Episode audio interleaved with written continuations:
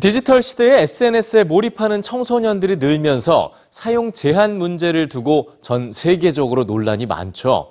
그런데 일본에서는 SNS가 청소년들의 중요한 의사소통 수단인 만큼 문제 해결에 활용하는 방안을 고민하고 있습니다. 뉴스취에서 만나보시죠.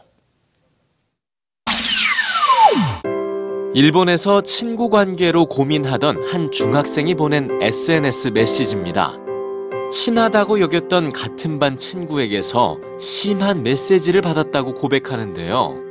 중학생이 보내온 스크린샷에는 친구에게서 왕따라는 얘기를 들은 내용이 담겨 있습니다. 최근 SNS 상에서의 언어 폭력이 사회 문제로 떠오르면서 가상 공간을 뜻하는 사이버와 괴롭힌다는 뜻의 불링을 합한 사이버 불링이라는 신조어까지 생겨났죠. 야, 씨, 카톡 바로 안 보냐? 죽고 싶어서 환장을 했지? 두고 봐. 전 세계적으로 학교에서 휴대전화 사용을 제한하자는 논의가 이루어지고 있는데요.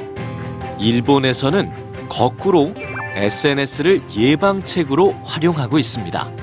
학생들이 많이 쓰는 SNS에 상담 창구를 마련한 거죠. 학교에서 고민이 있는 학생은 SNS에서 상담 창구를 친구로 등록한 뒤 상담자와 대화 메시지를 주고받으며 상담을 하고 당사자가 희망하는 경우에는 학교나 관계 기관 등에 연락해 조치를 취하게 됩니다. 시가 현의 오츠시에서는 지난해 5개월 동안 상담 창구를 운영했는데요. 전화 상담 창구에 3배에 달하는 상담 신청을 받았다고 하는군요. 이와 관련해서 일본 문부과학성은 청소년의 하루 평균 SNS 사용 시간이 57.8분으로 전화 이용 시간 2.8분보다 압도적으로 많기 때문이라고 분석했습니다. SNS를 상담에 이용하면 청소년이 활용하기 쉬운 만큼 왕따의 조기 단계에서 상담이 이루어질 수 있다는 거죠. SNS 상담은 SNS의 특성을 살린 게 특징입니다. 듣기 싫은 말을 들었을 때의 대처법을 담당자가 써서 제안해 주거나 상담을 원하는 학생이 화면을 캡처한 사진을 전송해 상황을 정확하게 파악하는데 활용하기도 합니다.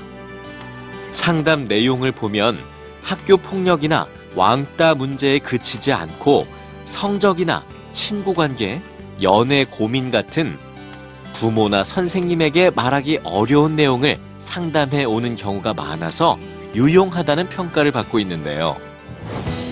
다만 SNS 상담은 기존 상담과는 다른 기술이 필요한 만큼 SNS 전문 상담가 양성이 과제로 제기되고 있습니다. 디지털 세대라 불리는 청소년들에게 고민이 있다면 그들에게 익숙한 방법으로 다가가려는 노력이 필요하지 않을까요?